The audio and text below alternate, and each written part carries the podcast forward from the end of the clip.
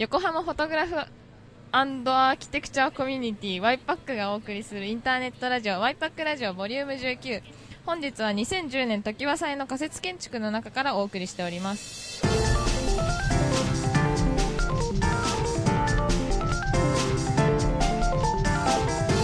司会を務めさせていただきます。学部2年の塩田彩香です。えー学部1年、えー、上岸で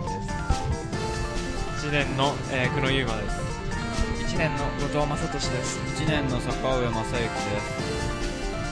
1年の早乙女和歌です。です1年川辺圭介です。2年の藤です。はい2年の中野明です。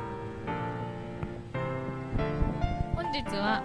2010年常盤祭の中で行われている1年生による仮設建築の中でさ収録をしています。まず1年生にこの仮設建築について説明してもらいますえーっと1年の川辺です、えーこの仮設建築は蜂の巣をモチーフとした作品となっています、えーでコンセプトとしてまず第一に考えたのが学祭の時に設置するということなので学祭に訪れる人が利用できるような施設を第一に考えて、えそれをコンセプトとして考えました、えーと全体の構造としては、えー様々な高さの六角柱を密集させて、え空間を作っています。で、その六角柱の高さは様々なんですが、えっ、と、その段差の部分に、えー座ることができて、あと階段状になっているような部分もあるので、そこで上の方に登っていったり、また高いところの中、下の部分に入ることもできて、えー自分で、え好きなところを見つけて、そこで腰をかけて、え何かを食べたり、休憩をしたりということをできる空間にしました。あとは、六角、六角形という形が、なぜ、今回採用したかというと、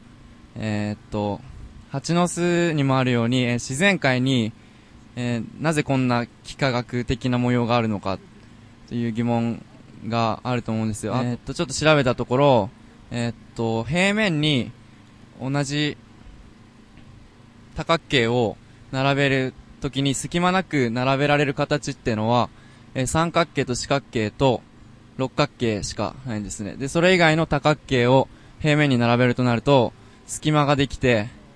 しまうと。で、蜂の巣っていうのは、えーなるべく狭い範囲にいろんな、あ、多い数の幼虫を入れたいということで、えーっと、幼虫とかが成長するときに適した形っていうのは円なんですけど、えー円も並べると間に隙間ができてしまいます。それで、えーっと、三角形、四角形、六角形の中で最も円に近い形が六角形。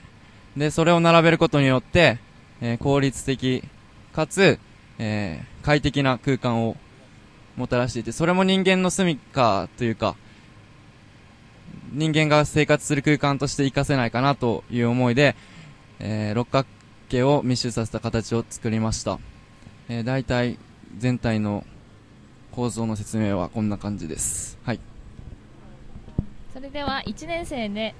1年生が仮設建築をやる上で考えたことについて話していただきますはいえっと私が多分最初に先輩たちの中からあの1年生の時に仮設建築を行うという話を伺ったんですけどその時に先輩たちが行った今まで過去のデータを見てこれをやることによってなんだろう得るものが何かあるのかなと思って興味半分でやったのが始まりです。でうん、うん、なんだろう。コンペを行うにあたって、えー、何のタイトルもなしに、なんだろう、作りたいものもなしに、ただ単に仮設建築やりますっていう上で作ってきたんですけど、うん、それでもなんかいろんな子がいろんなものを作ってきてくれて、なんか、建築ってこれからいろんなものを各自で作っていくのかなって思って楽しく感じたりとかしたんですけど、うん、私も実際コンペを出したんですけど、その時はなんか、実際コンペで発表するときになってみんなの前に立った途端言葉が出なくなってでもこういうところを直していかなきゃいけないのかなとかいろんなことを考えたりしました。で今実際に仮説を立って今形になったんですけどうん。これこの仮説をやって何か得たかって言われたらまだわからなくてその答えをこれから探していきたいなと思っています。上級生から見た1年生の仮設建築について2年生の中野明君と藤君からお話を伺います。えー去年、えー、と仮設建築を、えー、とほぼ、あ全く同じ敷地で、えー、とや2年はやったんですが、えーそうですね1年経ってその実際に設計課題とかに当たるようになって、うん、去年や去年仮設建築を建てたという経験がどどのように生きてるかっていうのをやっぱりすごく考える機会には最近恵まれてるとは思うんですがやっぱりその実際の自分実際に自分たちが考えあの図面や頭の中で考えたものがその実際の形になってその実際のスケールで立つっていう経験をその1年のうちに特に設計課題をやる前にするっていうことはすごくある意味ためになることだと僕は思いました。やはりその実際にその模型とかでたくさんスタディをするとかいうそういう風な経験をする前にその実際に物を建ててしまうっていうまあ多少まあ乱暴かもしれないですけどすごくその建築っていうものがどういうものなのかっていうのをイメージをつける上ではすごく僕はあのためになったんだとは思ってますどうでしょうはい。と、その、実際にその、どういうものを立てていくかっていうことを考えたときに、その、図面とかスケッチとかで描いたものが、実際にこの自分たちが使えるスケールで立ち上がるっていうのは、すごい重要なことだと思って、あの、スケッチとかで簡単に描いた曲線とか、そういうものが、そう簡単には立ち上がらないっていう、なんかすごいなんだろう、立てることの、その1分の1を立てるってことのすごい難しさみたいなものとか、あと、部材の加工が難しかったりとか、接合の問題だったりとか、そういう、なんだろうな、仮設建築はなんか割とその、なんだろう、大工的な素養を磨ける場所だと思って、磨けるものだと思って、だから、さっき話にあったのが、この六角形の、あ六角このひし形の柱を業者に委託して加工してもらったっていう話をがあったと思うんですけど、それは、仮設建築を1年生のうちにやるっていうことには反する、反するというか、ちょっと意義が違うというか、なんかそういう部材の加工の難しさも含めて立ち上がるものを立てておかないと、その実際この横国の4年間で1分の1を立てられる機会っていうのは、まあ、4年の設計課題で1つと1年生でやるならまあ2回ぐらいしかないと思うんでそのこれから建築家になろうと思って設計を学んでいくときにそのなんだろうな立てられないのに設計してる矛盾っていうものが出てくると思うんですけど、なんか、なんだろう。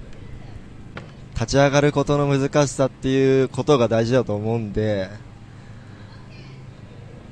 うん、思います。横浜国大では4年生の設計課題の一つとして春にある清涼祭で4年生の課題4年生が仮設建築を建てますそれを経験された4年生の加瀬さんに4年生のせ仮説と1年生の仮説の違いや意味についてお話ししていただきますはい4年生の加瀬です。えっとまあ、僕はあの4年生前期のデザインスタジオを履修していないので、えっと、外部から施工を手伝った立場ととしての視点からちょっと語らせていただきます。えっと、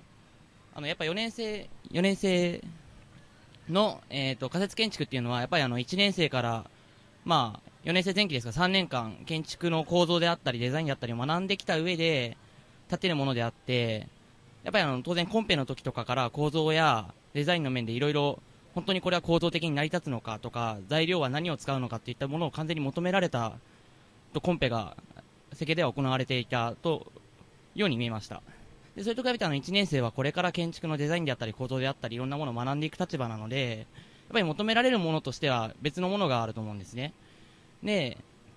えっと僕たち4年生はあの1年生の時は祭でこういった仮設建築を作っていないんですね、えっと、僕らの代は。で、えっと、僕らの代で初めて自分たちが設計したものを1分の1で立ち上げるっていう作業が4年生の前期の、まあ、半年前の清涼祭でした。でその時にやはりあの1分の1で立ち上がるっていうことの難しさっていうのを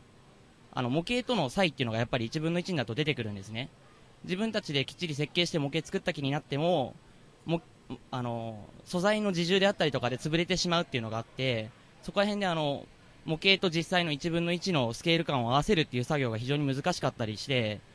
そういった意味であの1年生の段階でこういった自分たちの設計で1分の1を立ち上げるっていう作業はこれからの設計をやってくるやっていく上でスケール感を養うことに対して一番大きな経験になるんじゃないかなというふうに感じています。あとそうですね。まああとこれこの仮設建築のスケール感が、えっと、2年生後期デザインスタジオの第一課題アーキファニチャーのスケールに非常に似ているという話がさっきこちらの仮設建築を見ていた時に話があってそのアーキファニチャーっていうのは家具と建築の中間のものを作るっていうのが、まあ、趣旨の一つなんですけどもそういったあの非常に曖昧なスケール感みたいなものを求められる作業なんですがこういった自分の設計から1分の1を立ち上げるという作業でそういったスケール感がきっちり自分たちの身に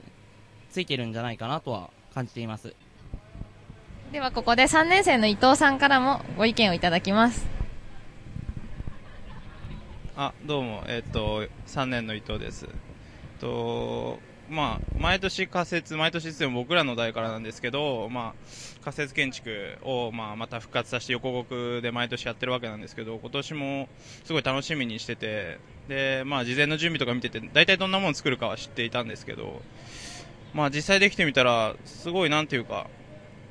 結構完成度的に毎年よりもこうなんか、端部の感じが綺麗にできてるなっていう感じがあって、すごいきっちり仕上げてきたなっていうのはすごい思っていて。でまた今、加瀬さんから話があったようにそのアーキファニチャーっていう課題でやる扱うようななんか人体スケールと建築スケールみたいなものをなんかテーマにしてやろうぜって言って作ったみたいに見えてすごい面白いんですよね。で、まあ、写真とか映像見てもらえば分かるんですけど、まあ、上に乗る床っていうか天板っていうかどっちだか分かんないような板とかその下の空間とか上だったりとか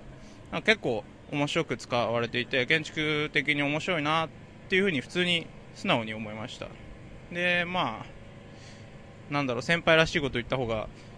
いいのかもしれないんで一応言っておくとなんだろう。模型的スケールと建築的スケールの間にあるような感じがするんですよねこれ。すごく。建築っていうにはちょっとなんかこうもう少しなんかディティールであるとかスケール感が違うような気もするしでもまあ、模型よりはなんかリアルに近いみたいな、まあ面白いなと思ってて、で、あとは、その、まあ、藤君の言っていた柱の加工の話なんかあるんですけど、まあ、そういうのは新しいなと思っていて、その、全部自分たちで作って、予算考えて作るっていうのが仮説のなんか当たり前みたいに思ってたけど、なんか今年はあっさりとその常識打ち破り、外注っていう手段が出てきて、そしたらもしかしたらもっと自分たちよりもスマートで大きいものが1年のうちから建てられるかもしれなくて、で、外注するからにはちゃんとした寸法であるとか、仕様とかを考えて失敗できないように、もう改めてこう準備をしっかりやってから外注しないと、それは間に合わないとかいうことがあって、仮設建築やるってことは、その誠実の机の上じゃなくて、もっと野に出て、まあ社会的に、ちょっとでも社会的に、建築を考えてみることの一環だとも思ってるんで、その外注して、発注してものを作るっていうのも、もしかしたらすごく社会に対してあこうアプローチをしていくっていう意味では、良かったのかなっていうふうにもあえて思ってます。来年とかももしかしたら完全外注とかでやってくれるとこがあったら、すげえかっこいいなって思います。まあそんな感じで、どうぞ。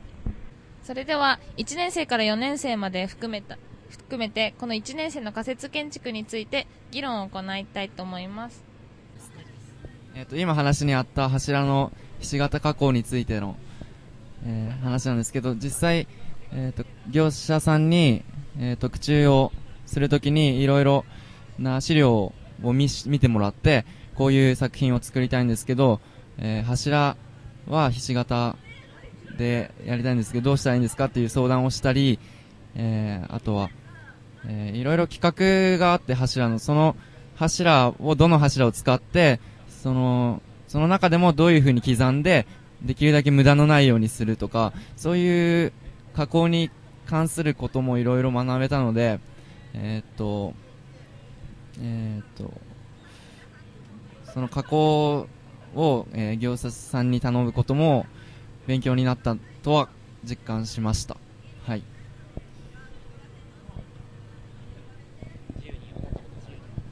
えっと、かな？えっと、先ほどから、えっと、伊藤さんの話であったのが、あ、ファーニチャーの話で、えっと、僕が感じて、えっと、なんだっけ、ちょっと間違えちゃったけど、伊藤さんの言ってた、えっと、実寸と、えっと、なんだ、いや、えっと、模型と建築の間ぐらいのスケール感を持ったものっていうふうに、まあ言われてたんですけれども、僕らが、えっと、考えたのは、実はそれ、その通りなのかなっていうので、この、えっと、思ってます。まあ、こうやその設計段階からそういうふうな思想をある程度意図をしてやっていたというということなのかなって僕は、えっと、実際に言ったわけじゃないんですけど、苦悩とかどうなんですかね？な、なに、質問なんですかと、なんか、えーっと、実際、一番最初にコンペに出した案と、実はこれ違っていて、えー最初に出した案は、えーっと、これ一遍90だっけ？ろく ?90 で、元は120。元は120。120あ、違う。一辺が、最初にコンペに出したのは、一辺が、今実際に立っているのは一辺が90センチの六角形なんですけど、えーコンペに出し、今今60だね。え？今あ今60で、前のが、ここか、120だっけそうだ、120です。えっと、今、実際立っている六角柱の一辺は、えっと、60センチでできてるんですけど、コンペに出した時には、えー一辺が90センチの、もう一回り、リフタ回りでかいような大きさの、えー、六角柱を考えていました。で、この六角柱の数も、えーこんなに多くはなくて、7個とかを並べてくっつけるっていう案だったんですよ。で、それは上には乗らずに中に入って、えーやるっていう案で、で、後からなんか、ちっちゃくしてあ数を増やしたら面白いんじゃないかっていう案が出てきて、で、それも上に乗って椅子みたいに使おうって思って、で、その、その案いいなと思ったんですけど、ちょっと引っかかったのが、なんか、どうしても建築っていうと屋根のあるところに入るっていうイメージが僕にはあって、で、えー、本当に仮設建築としていいのかなっていう疑問は実際ありました、この案にする、変えるときに。で、元々の案だとかなり迫力もあるぐらいの大きさ、実際一つ立ってたんですけど、六角柱を、そのサイズ。えー、中に入ることができるような建物としての建築になったんですけど、変えるときには、建築とはちょっと違うのかなっていう思いも少しはありました。はい。元の、元の原案は、えーっと、今、ちょっと実験で1本立てたんですけど、それを今店舗の方に使ってて、店舗の方に立ってるのが元の原案で、あれを7個ぐらい作ろうと思ってたんですけど、えー作業してる時に、まあ、柱がかなり重いし、すごくもう10人以上、20人ぐらいいないと、本当立ち上がらないもんだったんで、えーっと、まあ、作業上のことも考えたりして、まあ、ちっちゃくして、もう今のだったら、えっ、と、1個の六角柱2人で持てるぐらいの軽さなので、で、そういう意味でちっちゃくもしましたし、あと、あの、元の案だと、まあ、案を変えたのがほとんど、僕が変えたんですけど、えっと、その変えた意味は、えっと、やっぱりちょっと、ただ屋根があるってだけだと、なんか、ただのオブジェみたいになっちゃって、しかも一番低いところが、なんか中途半端に人が入れないぐらいの高さになっちゃったんで、で、それだと、結局、何のために作ってるのかなって考えて、それなら、もうちっちゃいのをたくさん作って、もっと人がこう、触れることのできるっていうか、もうちょっと遊んだり、登ったりしてくれるようなものにしたいなと思って、こういう感じにしたんですけど、あと段差の高さとか、いろいろちょっと実験したみしてみたかったんですよね。あの、その、どれぐらいの、あの、段差があって、どのように使えるかとか考えてみて、で、後藤くんの、えーなんかテレビで見た、あの、なんか、なんだっけ、なんだっけ、33センチっていう段差があるらしくて、それが、なんか、階段って普通20、20ちょいとか、なんで、で、椅子が多分40から50らへんなんで、その間のその30っていうその微妙な高さが、なんかそのどっちとしても使えるんじゃないかっていう。登れるし、座れるし、中に足も入るしみたいな、なんかちょっとテーブルとしても使えるかなって思ったりして、そういう感じにしてます。そうですね。りあえずそんな感じです。がそのコンペの段階でそのスケールの問題からちょっと不安だったっていう話があったんですけどそれはやっぱコンペに問題があると思ってデザインコンペっていうのはある課題に対しての答えをて自分の答えを出すっていうものだと思うんでもう1年のうちにある仮説建築っていうのは仮説やりますコンペやりますあのいつまで出してくださいって言われて 何やんのっていう感じになっちゃうと思うんでそこを変えていかないと例えば陰性に課題を決めてもらうとか、まあ、そこはどうでもいいと思うんですけどそういうなんかコンペやるならちゃんとやんないとなんだろうなんでこの案が選ばれたのかっていうのが説明できないじゃないですか。その課題に沿うものって言えないとだからそのコンペのところを来年からとかは変えていった方がいいと思う。去年も思いました。実際やっぱりただのリンク投票になってしまいがちなところがすごくあってどうしてもやっぱり僕らも結局やっぱりそのあんだけ躯体が大きくなってしまった理由の一つにそのどうせ作るんだったらやるがいやりがいのあるものを作りたいっていうそういう風ななんか意識がすごいみんなの中で働いたからこそなんか実際やっぱりなんかそのなんていうか、うん熟慮を重ねたというよりはなんかすごく一番インパクトのあるものを作ろうとみんなでしてしまったっていうところはあると思うので実際まあ今年のこの案はなんかある意味すごくいろいろと建築的にいろいろと考えられてる案だとは思うのでなんかそういう意味では、うんもう少しそうですねコンペのやり方っていうのはいろいろと考える余地があるとは思います。去年コンペをやりますって言い出した張本人なんですけど 言っておきながら全然テーマとか決める暇がなくってっていう話をた多分今年の1年生にもちょっと話したと思うんですけどでもやっぱりこう主催する側としてはこそこでテーマを決めてしまうことがいいことなのか悪いことなのかが逆に判断がつかなくって縛ってしまうとそれはそれでやっぱりその今の段階で設計できるものって限られてるし、まあ、だからこそ縛った方がいいっていう案も意見もあるとは思うんですけど逆にただなんかこう敷地与えられて文化祭で建てますって言われた時に何が必要なのか何を建てればうん自分たちの力になるのか人のためになるのかっていうのを考えるっていう意味ではあえてノーテーマで行くっていうのもありかなっていう気はします。で自分たちだけでやりたいっていうのが私の去年の勝手な思いだったのでなんだろう。その他の人から与えられたものに対してやるんじゃなくて自発的に。だから別に全員応募してくださいとかは一切言わなかったしやりたい人がやっていけばいいんじゃないかなっていう思いがちょっとあったのでまあ去年が時間がなかったっていうのは事実なんですけどテーマなしっていうのは1年生だからこそできることなのかなっていう気もします。だからもし今つ次の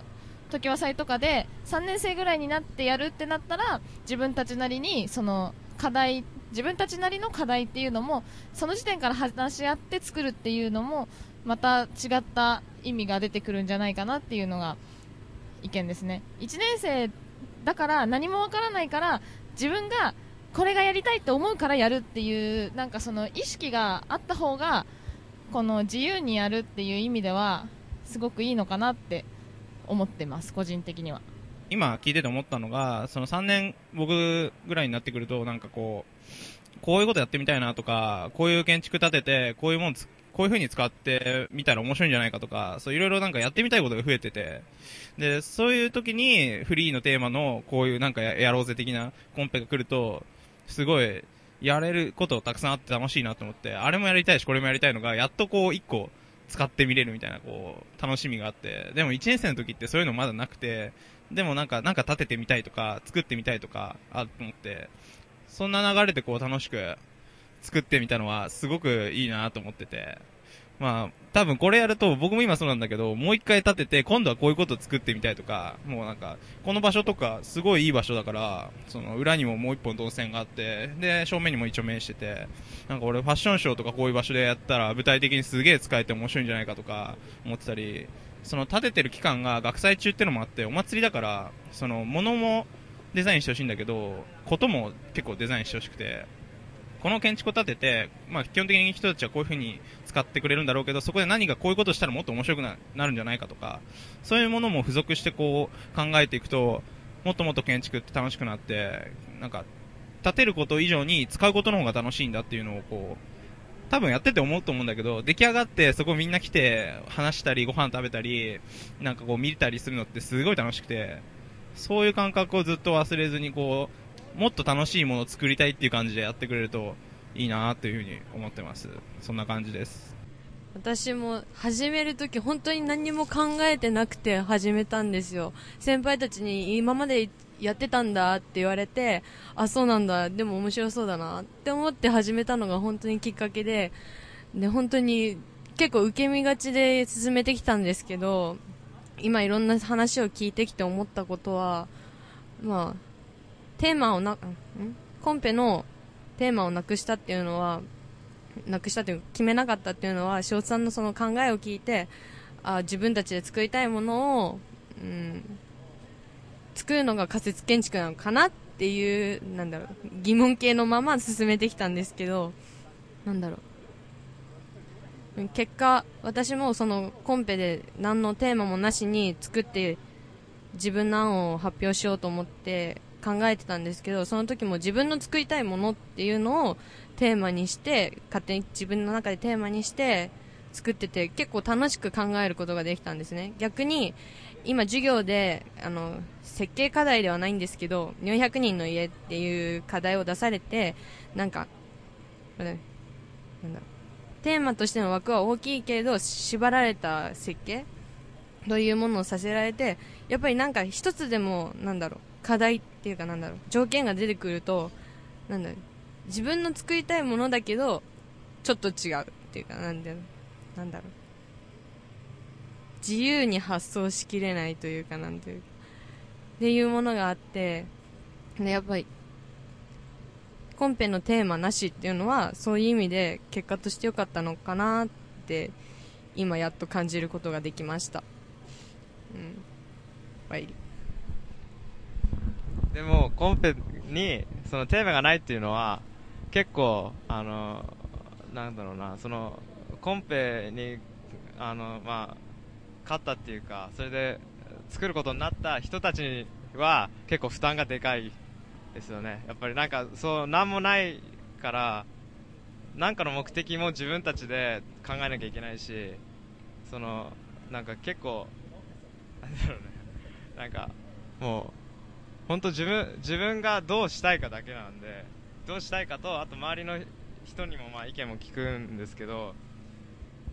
それで、あ、はい、あんまり、ちょっとまだ1年なんで技術が足りない、すごく足りないっていうのを実感して、あの、とりあえずなんか、できるかな、できないかなって迷ってる時に、なんか迷ったって、どうせなんかまだそんなわかんないんで、そのできるかどうかも。まあ、とりあえずやってみるしかないっていうなんかもう勢いで やってみて、とりあえず実験してみてうまくいくかとか、あの、土台も、なんか最初からいろいろ批判されたりとか、もっともっと、僕は僕は土で埋めたりとかしてもいいんじゃないかと思ってたんですけど、まあでも、はい、結局木くずで埋めたんですけど、とか、まあなんか、正直、まあ、できないんじゃないかなって思ったって、ちょっとやってみるのも面白いもんだなとも思いましたね。はい。あと、なんか、あと、ちょっと、えっ、と、まあ、最終案を考えてるときに、あ、なんかあるかな。最終案を考えてるときに、えー、なんだろうね。やっぱりちょっと、なんだろう、みんなが、こう、特になんか人が遊んでほしい建築を建てたいなって思って、だいたいこれ作ったんですけど、まあ今も結構人が乗ってくれて、乗ってくれてて、結構にぎやかにやってくれてるんですけど、まあそれを見るのも好き、すごく楽しくて、なんかどういうふうどういう風に使ってくれるのかなっていう、そういうのも見てて、すごく楽しいなって思いました。はい。えっと、コンペが終わって、なんだろう、設計者とともに私は結構進ん、一緒に並行して進めた人間だと思うんですけど、なんだろう、やっぱり設計者にしかわからない設計がこの仮説にはあるんだなと思って、私にはそのなんだろう、設計者の作りたいものというものが、なんだろう、よくわかんなくって、はっきり言って。なんか最初の案があって、それはオブジェ的ですごいかっこいいなと思って、いいなと思って、ずっとそれいいな、いいな、いいなと思ってたんですけど、それ最終案になって、なんか、なんか、スケッチアップとか見て、あ、こうなるんだって、なんか勝手に思ったりとかして、なんか、なんだろう。うん。最終案となんか、なっちゃったっていうのもあったんですけど、なんか、うん、やっぱりなんか設計者にしかわからない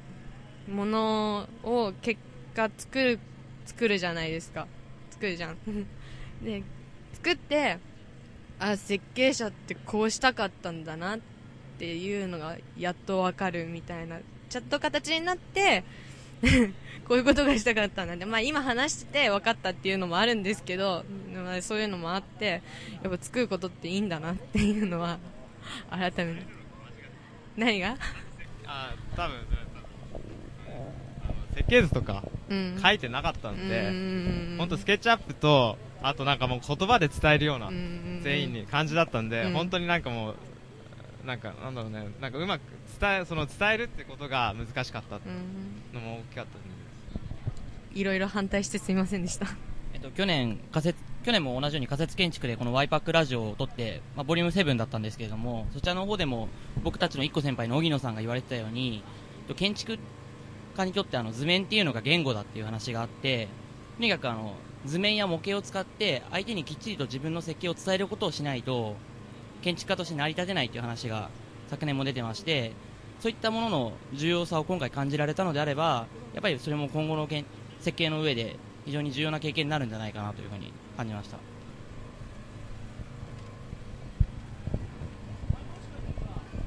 と、えーっと、原案を考えたものなんですけど、えーっと、最初の案じゃなくて、こういう数を増やしてちっちゃく、ちっちゃい数を増やすっていう案を、えー、久野くんの方からいただいたときに、正直僕は原案の方がいいと思ってました、最初の時。でも、いろいろ、久野くんがこういう風にしたいんだっていう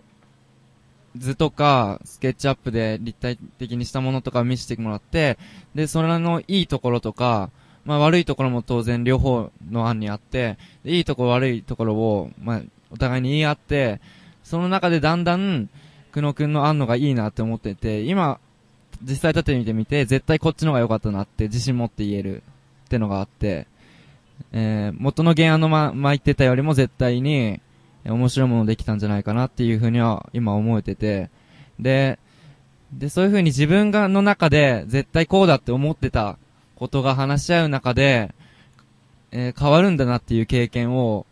実際あんま今までの人生の中で知ったことがなくて、えーっと、だから模型を作るときも、ここの柱の部分は、こういう材料を使った方がいいとか、そういう話で自分のイメージとは自分の世界観とは全然違うことも、実際取り入れてみると、絶対そっちの方がいいなっていう部分があって、だから意見を交換して、ある程度許容するというか、受け入れてみるっていうのも、今まで僕個人的に言うとしてなかったことで、そういう経験もできて、すごい勉強になったと思いました。その仮設建築と普通の設計、まあ、建築建てる時の違いってと思うのが、普通の建築建てる時っていうのは、そのもう、コンペとかの段階で、もうここの寸法がどうだこうだとか、すごい詳細なとこまで決めると思うんですけど、仮設建築、1年でやる仮設建築っていうのは、なんかその、誰かが決めた、なんか原案に対して、みんなで、その原案の、ど、こうしたいってものをみんなで共有して、そこからなんか、もっとこうした方がいいんじゃないかっていう、どんどん修正を加えてって、変わっていく面白さがあると思ってて、で、実際去年も、最初の案は、まあ、元の形は残したままなんだったんですけど、まあ、こっちの、敷地の一部分が若干変わったりとかして、まあ、結果的にそっちの方が良かったんじゃないかとか、思うこともあって、なんかそういうみんなで一つの方向に向かっていくっていうことは結構いい経験になると思いましたね。そろそろ最後になりますが1年生から何か一言感想などあればお願いしますえっと、今こうやってラジオをこの、えっと、スペースの一角に、こうみんなで集まって集って座ってるこの距離感っていうのが、えっと、僕はいいかなっていうのが今回の第一の感想で、この、なんなんだろう、12、3人 ?12、3人がこの囲めてっていうのが、えっと、まあ、僕は今回気に入った点ですね。はい。他に感想を？ありがとうございます。えーっと、感想としては、えー結構、僕が、あの、作業、毎回出てたっていうか、まあ、ほとんど、そうですね、仕切ってた感じだったんですけど、あの、作業を仕切るに上にあたって、結あの、やっぱ、人の動かし方っていうか、人にみんなに作業してもらい方もすごく難しかったんです。なんかこう、あの、みんな暇になっちゃったりとか、なんか、もうやることないから帰るとかってなったりとか、もう本当、あの、その一日一日の作業にちゃんとこう、準備しといて、こう、誰が何人こ、この作業に必要だとか、本当にそういうところが、あの、大変で、あの、本当、皆さんになんか申し訳ない思いをさせてしまったと思います。はい。僕も少し人をまとめるようなことをしたんですけど本当にずっと思い通りにいかないなと思ってでその思い通りにいかないっていうのはマイナスだけじゃなくてさっきあの2人の女性が座ってたんですけどその自分が思ってた座り方と全然違う座り方をしててすごい面白いなと思ってその思い通りにいかない面白さを知りました。えっと私の最後の一言はこのラジオをするまで本当に仮設建築の意義というものが分からなくてこのラジオを始める前まで何喋ろう喋ることないんだけどずっと思ってたんですけどみんなの意見を聞くこの場を借りてみんなの意見意見を聞いてやっとやっとちょっとなんだろう意義というものを感じられたのかなと思ってすごい先輩に感謝してます。ありがとうございます。はい、うん、仮設建築をやって、うん、これからなんだろうな、うん、これからもこ今回の経験経験を忘れずにいて、うん、なんだろう。どんどんどんどんいろんな経験をしてなんだろう、うん、仮設建築やってよかったなと思った部分をどんどん探していきたいなと思います。えっと、こう、仮設建築を建ててみての感想として、えっと、得られたものがいくつかあって、えっと、建築的に知識として得られたものもあるんですけど、えっと、やっぱりこう集団で一つのものを作り上げる過程で、えっと、今まで話さなかった人と仲良くなったり、で、建築の学生って割と仲良くやるってのが大事だと思うんですよね。課題のこととかでも。で、そういった意味でも、大きな意味があったんじゃないかなと思いました。で、僕、準備に、あの、あまり参加できてなくて、直前まで、ちょっと、バイトエラー、いろいろあって、参加できてなくて、えー、まあ、どんな感じみんなの集団がどういう感じでまとまってるのかっていうのがよくわかってなくて、でもなんか、えっ、と、参加してみると、えっ、と、割とみんな、い、いろんな作業を文句も言わずにやってくる。文句は言ってたかな？文句は言いつつもやってくれて、まあなんか、みんなで一つのものを作り上げて、ってのは、かなり大きい収穫だったと思います。はい。ありがとうございました。これでワイパックラジオボリューム19を終わりにします。